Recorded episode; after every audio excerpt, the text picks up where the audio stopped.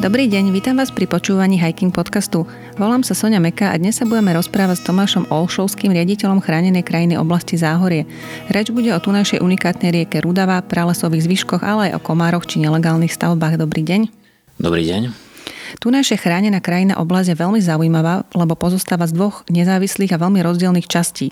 V jednej sa nachádzajú borovicové lesy s rašeliniskami, no aj zvyšky pralesov, a druhá zahŕňa tok rieky Morava od Skalice po sútok s Dunajom a prilahlú lužnú krajinu. Čo sa chráni v tej ktorej časti? Tak tá západná časť je takého pozdĺžného charakteru, je vlastne od rieky Moravy závislá a je od sútoku rieky Moravy Myjavy a pokračuje vlastne až po sútok Moravy s riekou Dunaj.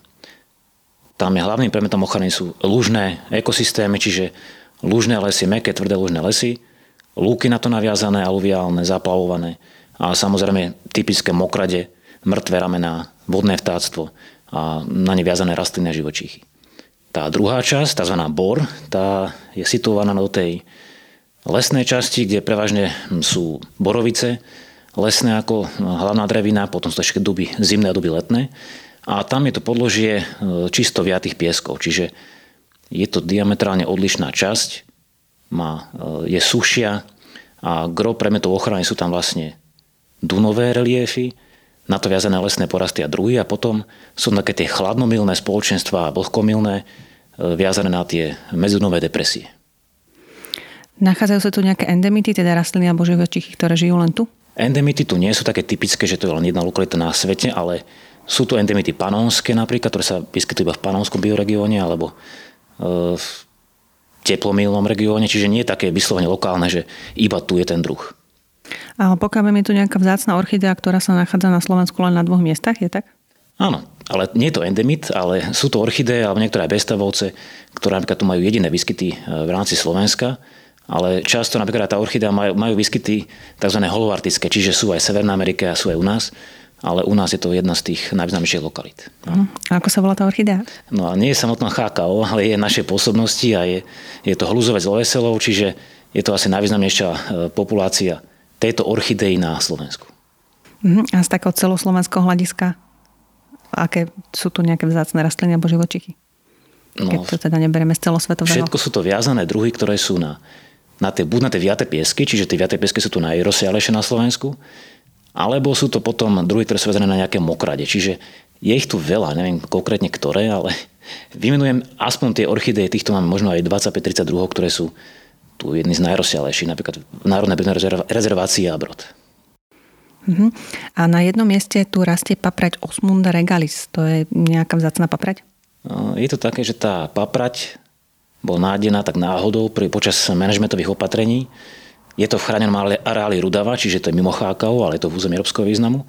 A je to paprať, ktorá je viazaná na mokrade. Teraz momentálne tam je asi možno aj 20 exemplárov, čiže je veľmi vzácna. Mnohí ju udávajú iba ako zavlečenú, ale to je asi reliktný pôvodný výskyt. A tá osmunda sa nachádza na tejto jednej lokalite. Je to jediná lokalita možno v Strednej Európe, takže áno. Mm-hmm. Reliktný znamená, že rastlina alebo zviera tu prežívajú ešte od doby ľadovej, že? Sú to relikty, ktoré sú veľmi staré a asi pravdepodobne prežila z tých vlhkejších období a z tých chladnejších období. Mm-hmm. A medzi ne patrí aj táto paprať? Áno. Nedávno sa sem vrátili žeriavy. Myslím, že ste spomínali, že to je po desiatkách rokov. Áno? Žeriavy tu vždy nejaké počas migrácie zalietavali, ale doteraz sa nedarilo nejakým spôsobom preukázať hniezdenie priamo na lokalitách na Záhorí. Ale to sa deje aj v okolitých štátoch, napríklad aj v Čechách, kde už hniezdia roky. U nás sme stále na to čakali, že keď to konečne potvrdí, ale momentálne to vyzerá tak, že tu hniezdia už možno aj 15 párov, takže tento rok je to veľmi dobré. Ale samozrejme potrebujú tie mokrade, ktoré majú trvalý výskyt vody a hlavne pokoj. Prečo sa tak tešíte z toho žeriava? Je taký vzácny, alebo proste je to pekný vták, ktorý sa zaujímavo správa? Je vzácny, aj sa zaujímavo správa, má zvláštne zvukové prejavy. Je to veľký vták, o niečo väčšie ešte ako bocian, čiže nie je to nič malinké. Je aj vizuálne veľmi pekný a indikuje také pôvodné mokrade. Vždy na to pripomína, keď niekde v nejaké staré jelšine alebo nejaké zaplavenej lokalite, mokradi, majú tok, tak to je ako keby bol človek niekde v tajge alebo niekde v Poľsku, takže je to také niečo iné. Áno, že robí také zvláštne zvuky ako z Jurského parku. A myslím, že oni predvádzajú pri tom tokaní nejaké svadobné tance. Alebo teda ten tok, to je ten svadobný tanec. Tak? Majú také svoje tance, špecifické, zvukové, a potom aj teda telesné. Čiže je to veľmi pekné pozorovať v tej prírode a hlavne keď tam je ticho a z ničoho nič sa začnú ozývať. Takže je to veľmi pekné. A majú túto ticho? Prasa, len toto je taká dosť urbanizovaná oblasť? Je, ale keď si oni nájdú také tie... Oni vyslovene vedia, kde tie miesta sú také pokojné, čiže sú to väčšinou odlahlé mokradie, ktoré sú neprístupné jednak pre človeka a jednak pre zver. Napríklad veľmi nebezpečné sú napríklad diviaky alebo aj líšky, ktoré môžu potom hniezda nejakým spôsobom predovať, čiže vyberať, čiže oni z tej hniezda budú na takých trvalo zamokrených lokalitách, ktoré sú odrezané od toho okolia. Čiže cez tú vodu tam málo kto a málo čo prejde a to tie žeravy potrebujú. Hlavne na to, aby vysedeli tie mladé a potom už sa s nimi pohybujú po tej krajine. Koľko tak majú mladých žeriaví? No to je individuálne, koľko ich prežije, ale nie je to zase nejaký veľký počet, čiže sme radi, keď majú nejaké 2-3 mladé, takže asi tak. Časť Chákov Záhorie sa nachádza zahŕňa aj vojenské lesy a cez ne tečie posledná divoká nížina rieka Rudava. Ako je možné, že časť Rudavy sa zachovala v nezregulovanej podobe, teda že si tečie, kade sa jej páči? Tak s týmto poviem, takže Chákov sa nenachádza vo vojenskom obvode, iba my nemáme v kompetencii len Chákov, Záhorie, ale aj okolité oblasti. Čiže v území európskeho významu Rudava to je vlastne nejaká iná kategória chránených území. Čiže to sú medzinárodne chránené územia. Je už vyhlásená tá Rudava ako chránený areál, čiže maloplošne chránené územie a nachádza sa v tom vojenskom obvode. Čiže to je chránené z iného titulu, nie Chákov. Zachovaná je preto, lebo tam tá činnosť jednoducho hospodárska, poľnohospodárska neprebiehala v takej intenzívnej úrovni, ako tá voľná krajina. Čiže tam je iný predmet využívania toho územia a našťastie to nebolo nejakým spôsobom regulované. Je tam veľmi malá osídlenosť, čiže veľmi malá hustota obyvateľstva, nejakých objektov, čiže nebolo nutné nejakým spôsobom tú rieku regulovať. Vlastne cez toto územie sa Rudava prehríza cez tie pieskové duny a nosí ten piesok so sebou. Ako sa sem tie duny dostali? Tie duny, to sú ešte vývoj, bol veľmi rozsiahlý a dlhý. Keď sa po tých ľadových dobách nejakým spôsobom obnažil ten terén, aj samotná rieka Morava voľakedy tiekla pod Malými Karpatami. Čiže ona ten svoj tok posúvala smerom na západ, ustupovala postupne. No a ako ustupovala, tak sa vytvorili také tie obnažené substráty, naplaveniny a tak ďalej. Čiže tie severozápadné vetry ešte v tom pleistocéne, čiže po tých ľadových dobách vo veľkom navievali ten piesok sem. A na Záhorí vlastne ostal taký ten hrubší materiál, to sú tie pieskové duny vytvorené postupne. A ponad Malé Karpaty previeval také tie jemnozeme, ktoré potom vytvorili aj z praše, ktoré potom sa vytvorili tam do Trnavskú pahorkatinu a tie jemné častice unášalo ponad Malé Karpaty až do Podunajska. Čiže bol to vývoj po tej dobe ľadovej. Činnosť vetra, a samozrejme potom už tie duny nejakým spôsobom sa stabilizovali nejakou vegetáciou. A tá riečka Rudava postupne musela, ako ten tok sa zarezával, tak vyslovene prehrízala tú časť pieskovú, aby sa dostala k rieke Morave. Aké hlboké sú tie kaňony, ktoré si Rudava medzičasom vyhlbila? Miestom to vychádza okolo 30-40 metrov výškových, čiže toho materiálu odplaveného bolo veľmi, veľmi veľa. Pravdepodobne, keď začala je to medzi obcami Rohožník a Sovošnica, a smerom k Veľkým Levárom. Je to asi 12-kilometrový úsek toho dunového reliefu. Čiže pravdepodobne najprv tiekla nejakým spôsobom sa vnila len po tom povrchu a potom sa zarazovala hlbšie a hlbšie. Čiže odnášala veľmi veľa materiálu a vychádza to šírkovo na možno aj na 800 metrov a potom sa to vlastne zužuje do takých úzkých kaňonov, v ktorom tečie momentálne dnes. A priamo v Rudave a v okolí žijú nejaké vzácne živočichy, napríklad v tom piesku? Žijú aj v piesku, lebo tam sú to pieskomilovné spoločenstva rastlín a na ne viazané živočíchy. Záhorie tým špecifické, že je aj takou teplou oblasťou, čiže ak tá Duna je otvorená nejakým spôsobom na ten piesok a je na slnku, čiže tam dochádza k silnému prehrievaniu toho substrátu a je to veľa druhov viazaných na takéto teplomilovné spoločenstva. A zároveň, keď tá Rudava prepája veľa mokradí v tých medzidunových depresiách. Tam je zase chladné počasie väčšinou, alebo tá klíma je tam veľmi chladná, je vlhká a tam sa zachovali spoločenstva ešte z tých dôb ľadových. Čiže tamto má, napríklad tie slatina jelšiny majú vek okolo 8 000 rokov. Čiže to tam sú veľmi chladné spoločenstva, prevažne zatienené a tam sú práve tie glaciálne relikty, čiže tie relikty z tých chladných období, ktoré tam prežívajú. Aj rastliny, aj živočíchy, pre všetkým bezstavovce. Uh-huh. A pokiaľ viem, tak v tom piesku priamo v Rudave žije nejaká vzácna rybka? Je to kruhousnica, takže nie je to presne ryba, áno, je to mihula ukrajinská. Je to jediná zase lokalita výskytu na Slovensku, čiže ona žije v tom substráte, v tom pieskovom detrite alebo sedimente, ktorý je v tej rieke naplavený. Potrebuje samozrejme aj to mŕtve drevo, ktoré tam je zachovalé v tom toku a žiadna regulácia. Čiže tie larvy nie sú také typické ako mihule, ktoré parazitujú väčšinou na rybách, napríklad na pstruhoch alebo na ososoch. Táto žije čisto iba v tom riečnom substráte. Pokiaľ sa ešte vrátime do tej minulosti, tak tie duny spôsobovali obyvateľom 19. storočí dosť veľké problémy, fúkalo im to do záhrad a myslím, že Mária Terézia to bola, kto prikázal, aby sa tu vysadili tie borovicové lesy. A tá borovica tu ale rastla už aj predtým, nie? Alebo to bol iný druh, než sa tam potom masovo vysadil? Borovica tu rastla aj predtým. Samozrejme, že to nebolo na takých plochách, ako je to momentálne. To potvrdzujú napríklad náleziska aj archeologické nejakých uhlíkov, ktoré tu zachovali napríklad Kelti a tak ďalej, čiže boli tam uhlíky borovice, čiže potom nejaké pelové analýzy v tých rašelinskách, čiže borovica lesná tu bola pôvodná. Sadená potom bola väčšinou borovica lesná, chvála Bohu, že nie čierna, alebo tá je na vápence viazaná, ale už na mnohých lokalitách je ťažko zistiť, odkiaľ tie semená alebo tie stromy pochádzajú. Boli vyberané počas teda Márie Terezie obdobia. Aj z Francúzska sa dovážali sadenice alebo semená, aj z Rakúska. Čiže je to taká veľmi bohatá spleť našej dreviny, ale rôznych proveniencií, čiže z rôznych oblastí po Európe. Tie duny ešte pred nejakými 300-400 rokmi sa bežne napríklad v lesoch páslo. Čiže boli tu pomerne vysoké stáda aj toho domáceho dobytka a tak ďalej. Tá lesnatosť bola oveľa nižšia ako teraz. A okolo tých dedín samozrejme boli také tie otvorené pieskové duny a počas nejakých veterných počasí tie duny ešte aj menili svoj tvar, priestor a samozrejme pri Lakšárskej Novej Vsi to bola posledná duna, ktorá bola nespevnená. Sú tam fotografie, že tie domy vyslovene nejakým spôsobom, ako máme snehové záveje, tak boli aj piesočné záveje. Čiže dochádzalo to k nejakým spôsobom aj k takýmto činnostiam. A samozrejme, pri takých veľkých vetroch to odnášalo aj tú pôdu, ktorú možno nejakí poľnohospodári mali vytvorenú. Čiže potom došlo k nejakým zásahom a Mária Terézia spustila veľké zalesňovanie týchto lokalí. Čiže potom sa dostali do takýchto stavov, že tá borovica tu už je úplne dominantná a je veľmi hustá. Čiže tento stav je väčšinou po tej Márii Terézii a samozrejme sa ten stav už potom udržoval toho lesa a výmera hlavne. Áno, a máme tu nejaké lokality, kde tie duny sa dajú stále vidieť, nie?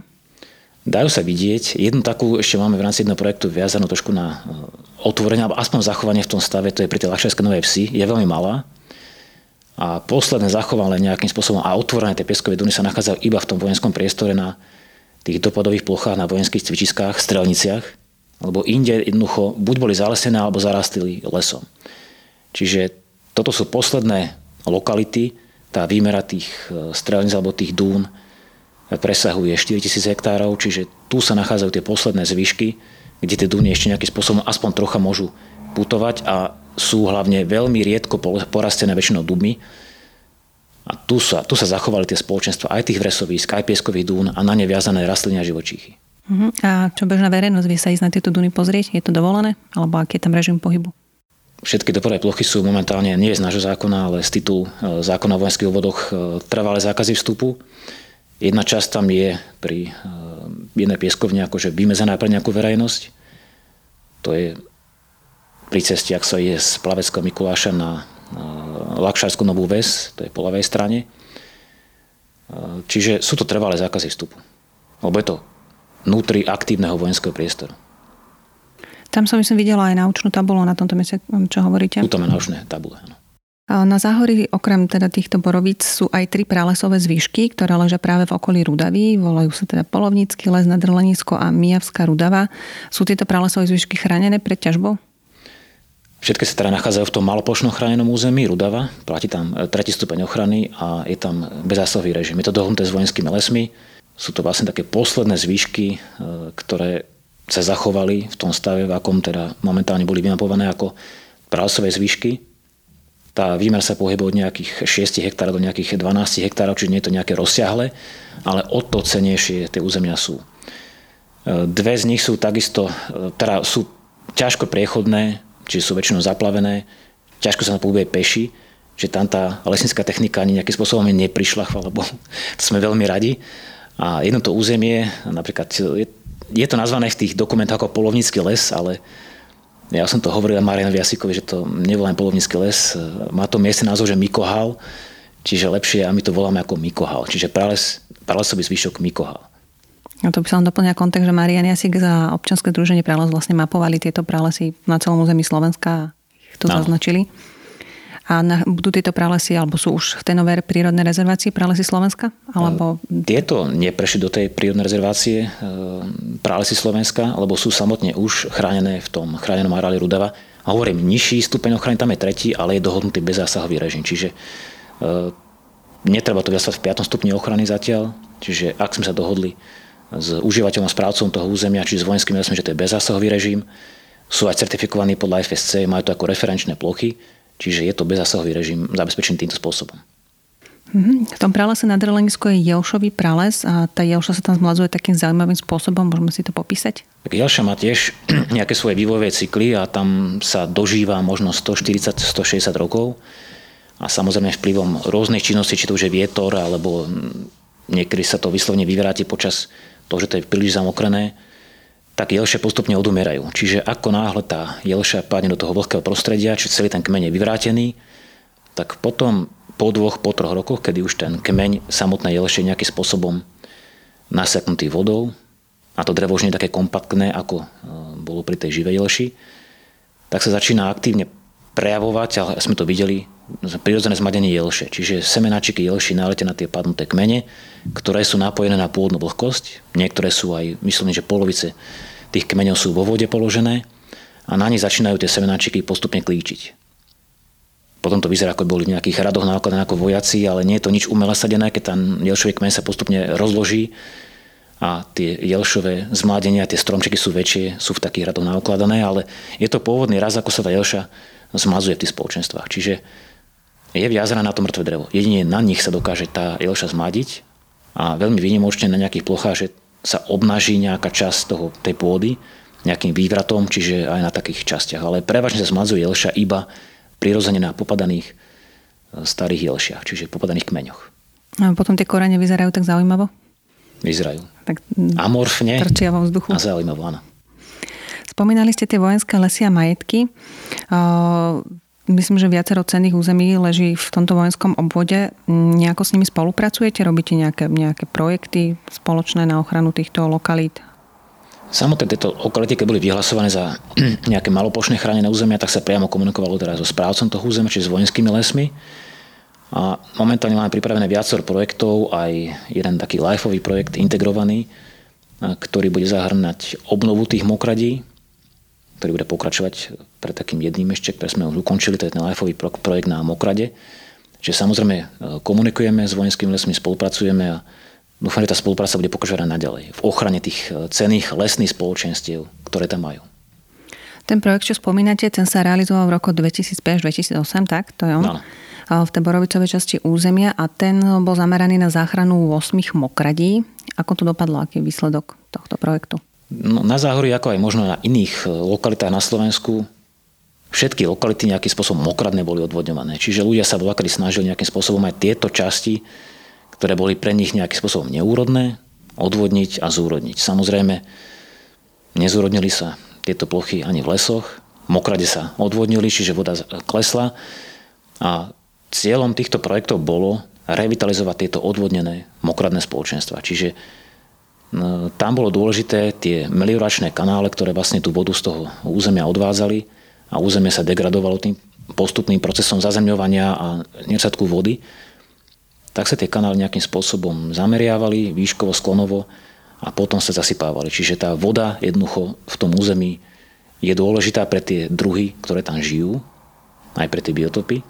No a teraz už môžeme konštatovať, že všetky lokality, ktoré sa v tom projekte revitalizovali, čiže sa zamedzilo tomu odvodňovaciemu procesu tých kanálov, sa zasypali a tak ďalej, tak mali veľmi pozitívny vplyv na druhy, na biotopy a hlavne na rastliny a živočí, ktoré tam sa vyskytujú. Čiže tá vlasť tam drží dlhšie a teraz, ako vidíme, posledné roky sú tie klimatické zmeny veľmi rozsiahle a postupné, čiže toto je jediný spôsob, akým môžeme tú krajinu celú revitalizovať. Čiže aj okolie tých mokradí sa stabilizovalo, čiže tie stromy majú lepšie prírastky, sú zdravšie, no a zároveň tam tá voda vytvára mikroklímu, ktorá je dôležitá pre celé spektrum druhov.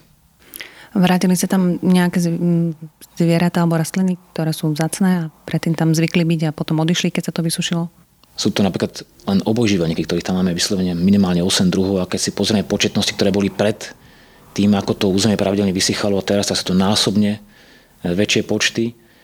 Rašelnícka, ktoré sa nachádzajú a porasty rašelníkov začali bujnieť, vyslovene rásť. Rašelnícka, ktoré potrebujú na nejaký vývoj vysokú hladinu tej podzemnej vody, ožili a máme tam také početnosti, ktoré sme nikdy nezaznamenávali. Čiže má to obrovský význam. Aj pre vášky, ktoré tam boli v jednotlivých kusoch, napríklad Leucorrhinia pectoralis, to je taká veľmi vzácna váška, tak momentálne tie počty dosahujú stovky až tisíce jedincov. Takže je to veľmi významný pokrok v ochrane týchto druhov. A počul som, že mal to aj negatívny dôsledok, že to zaplavilo jednu lokalitu s tou vzácnou orchideou, hluznovec lezelov. To bola jedna lokalita na Holbičkách, kde bolo asi 6-7 kusov priemerne zaznamenovaných Liparisa. Len tam to bola kombinácia aj bobra, aj zásahov. Čiže tam sa tá voda zdvihla až príliš nad tú úroveň, ktorá mala byť. Ale teraz máme projekty a chceme robiť to, aby sa tam voda stabilizovala. Napríklad už tam rašelník prišiel, čiže už sa to nejakým spôsobom stabilizuje. A uvidíme, či ten Liparis tam ešte nejakým spôsobom ukáže. A ako sa tu darí bobrovi? Mne sa zdá, že pribudlo bobrov na Záhorí v poslednej dobe. No bobor, ako začal osídľovať od tých 70. rokov alebo 80. rokov postupne, hlavne teda od Moravy, Záhorie alebo to západné Slovensko, tak obsadzoval postupne nové a nové teritória. Čiže momentálne ten stav posledných možno 6 rokov, 7 rokov je taký, že tá populačná dynamika už nemá nejaký rastúci stav, ale je stabilizovaná. Čiže bobrov nepribúda. Dá sa povedať, že sa postupne dostávajú už do iných oblastí, cez Malé Karpaty, prechádzajú cez Rebe na druhú stranu. Ale na Záhorí tá populácia je stabilná.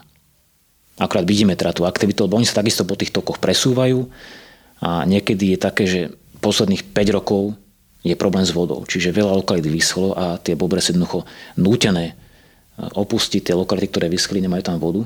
No to je pre nich hlavne ukrytový zdroj a tak ďalej. Čiže sa presúvajú do oblasti, kde predtým neboli. Naozaj bobor schopný prekonať hrebeň Malých Karpat? Nie. Je to hlavne počas tých jarných období, keď napríklad tie dospelé, tie mladé nejakým spôsobom vytlačujú z toho svojho teritória, aby sa našli nové, a on je schopný putovať kilometr vyslovene, aby sa našiel nové lokality. A koľko bobor prežije bez vody? To je rôzne v akom období. Čiže tak on nepotrebuje vodu na to, aby jednoducho existoval, nie je to ryba, čiže on sa niekde napije, niečo si zrízie, ale tú vodu potrebuje hlavne ako úkryt. Čiže to je pre neho, pre tými prírodzenými nepriateľmi, ktoré tu teda momentálne nie sú, je to iný človek, ale on si potom to prostredie prispôsobí, vytvorí, zaplaví tam tú nejakú lokalitu, aby sa dostal k zdrojom, čiže tým stromom, ktoré ohríza, buď tam má nory, alebo tam má hrad. Čiže on to má tak prispôsobené, že tú vodu pre ten svoj život potrebuje. Kedy si bobor stavia noru a kedy si stavia hrad? Noru sa väčšinou stavia tam, kde ten hrad nepostaví. Čiže ak tam má nejaký kolmý svah, kolmý breh, je pre ňoho lepšie si tú noru vyhrabať. Ak zaplaví nejaké rozsiahle územie, plošné, kde je malý nejaký výškový rozdiel hladín, tak zase mu je lepšie si vytvoriť ten hrad niekde uprostred tej zatopenej časti. Čiže vtedy vytvára hrady, keď nemá nejaké kolmé brehy alebo nejakým spôsobom, kde by tú noru mohol vyhrabať.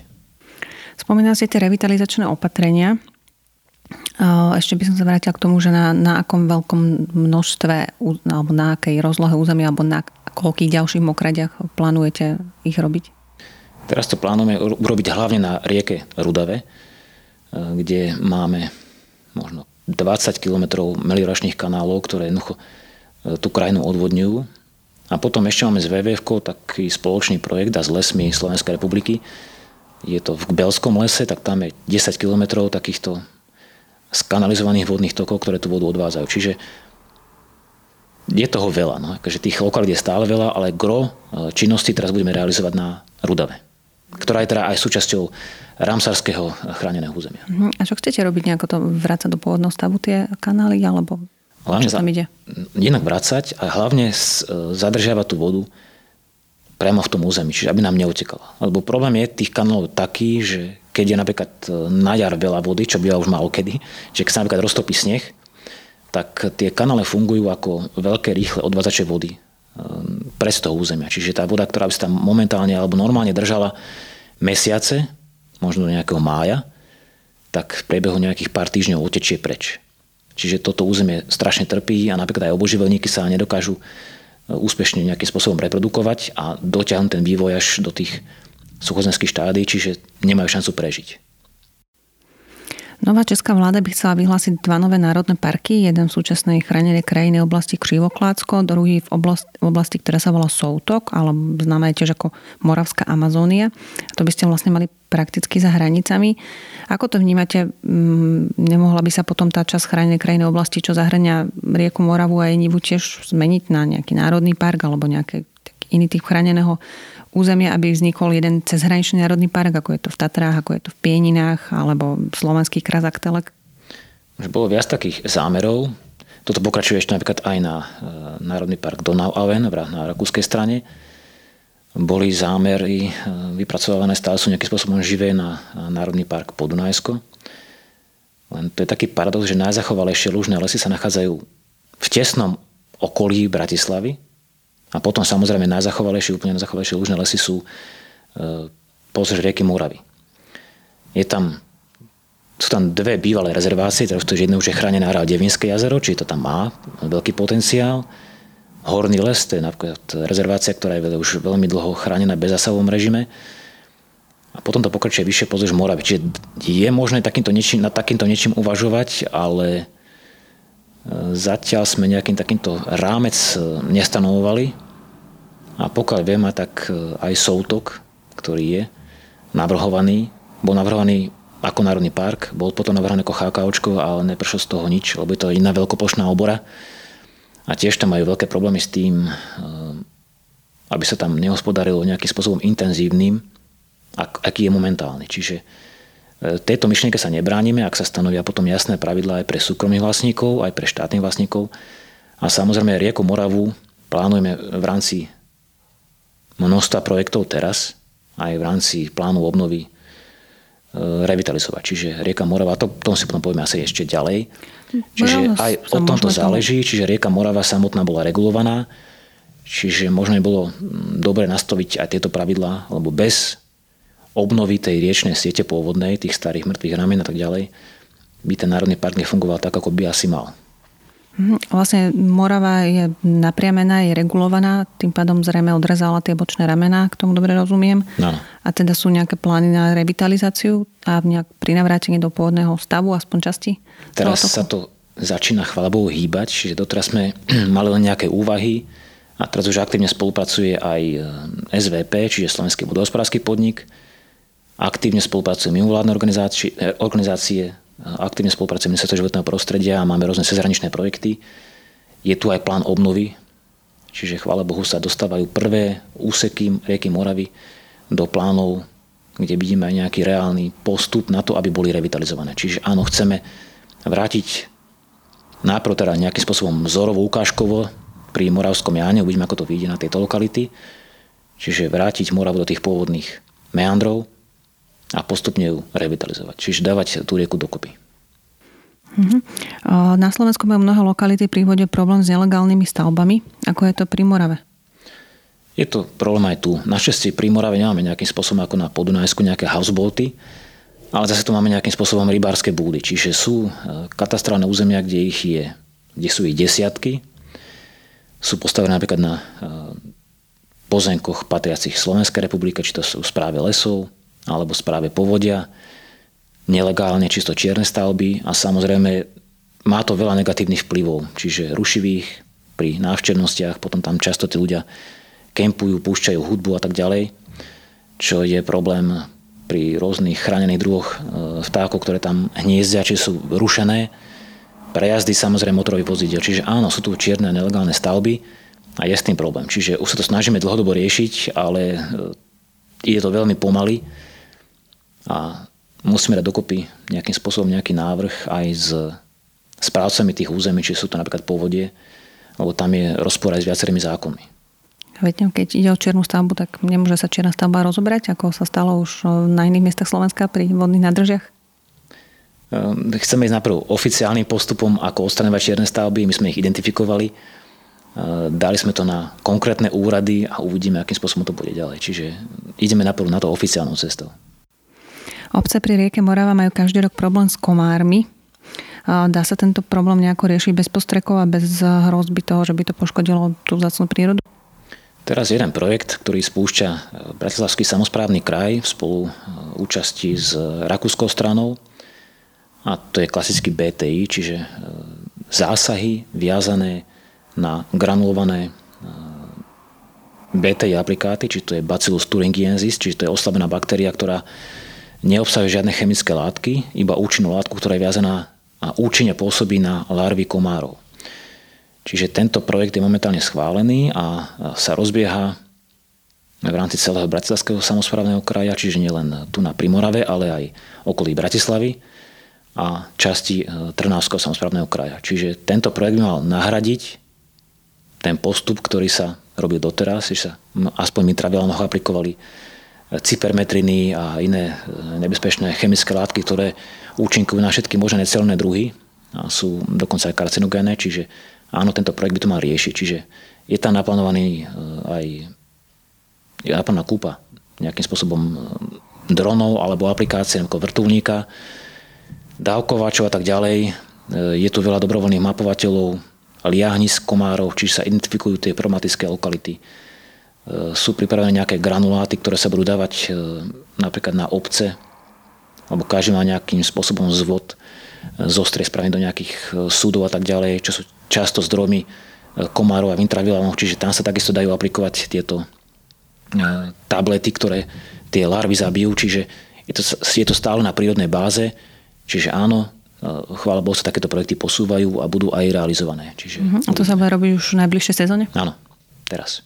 Máte tu ešte jednu vzácnú prírodnú rezerváciu, ktorú sme ešte nespomenuli, volá sa Abrod, a ktorá je teda veľmi cenná botanická lokalita aj v rámci Slovenska a pokiaľ viem, tak tesne v jej susedstve pôsobí, alebo teda podniká rakúska spoločnosť, ktorá tam pestuje trávniky na futbalové štadióny a toto pestovanie si vyžaduje veľa chemikálií, ktoré potom tečú na okraj tejto rezervácie. Spôsobuje to problém? Tento problém to spôsobovalo.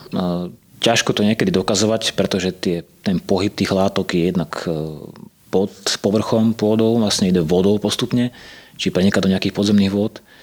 Aplikácie boli väčšinou granulované na tých trávnikoch, čiže tam to bolo veľmi dlhodobé. Vymedzilo sa ochranné pásmo, ktoré je okolo rezervácie, kde majú zakázané aplikovať tieto látky, bolo zatrávnené, čiže nejakým spôsobom sa ten vplyv utlmil a samozrejme to naďalej sledujeme. Toto je problém všetkých území, ktoré sú jednoducho obklopené nejakým spôsobom poľnohospodárskou krajinou, čiže toto nie je len problém týchto trávnikárov, ale aj problém okolitých polí, ktoré, myslím, tá orná pôda ide až na hranicu rezervácie, čiže samozrejme tie aplikácie látok sú, keď sú aj ďalej od rezervácie, ale samozrejme ten pohyb tých látok je neustály, čiže tento problém vidíme neustále ako potenciálnu hrozbu a veľmi ťažko sa dokazuje. My sa museli mať vyslovene nejaké merania, ktoré dokazujú pohyb tých látok aj tou pozemnou vodou.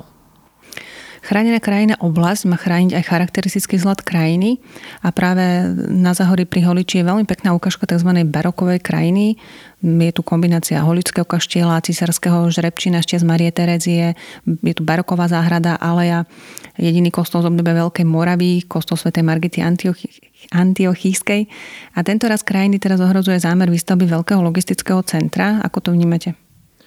Táto časť nie je v HKU, ale samozrejme ten ráz krajiny by to spĺňalo, čiže áno, sú tam tie archeologické lokality, náleziska, tie cenné budovy. Aj to okolie vyzerá tak pútavo aj pre návštevníka. Sú tam aj prírodné cenné lokality, sú tam pekné lučné biotopy, je tam veľmi pekný holícky les.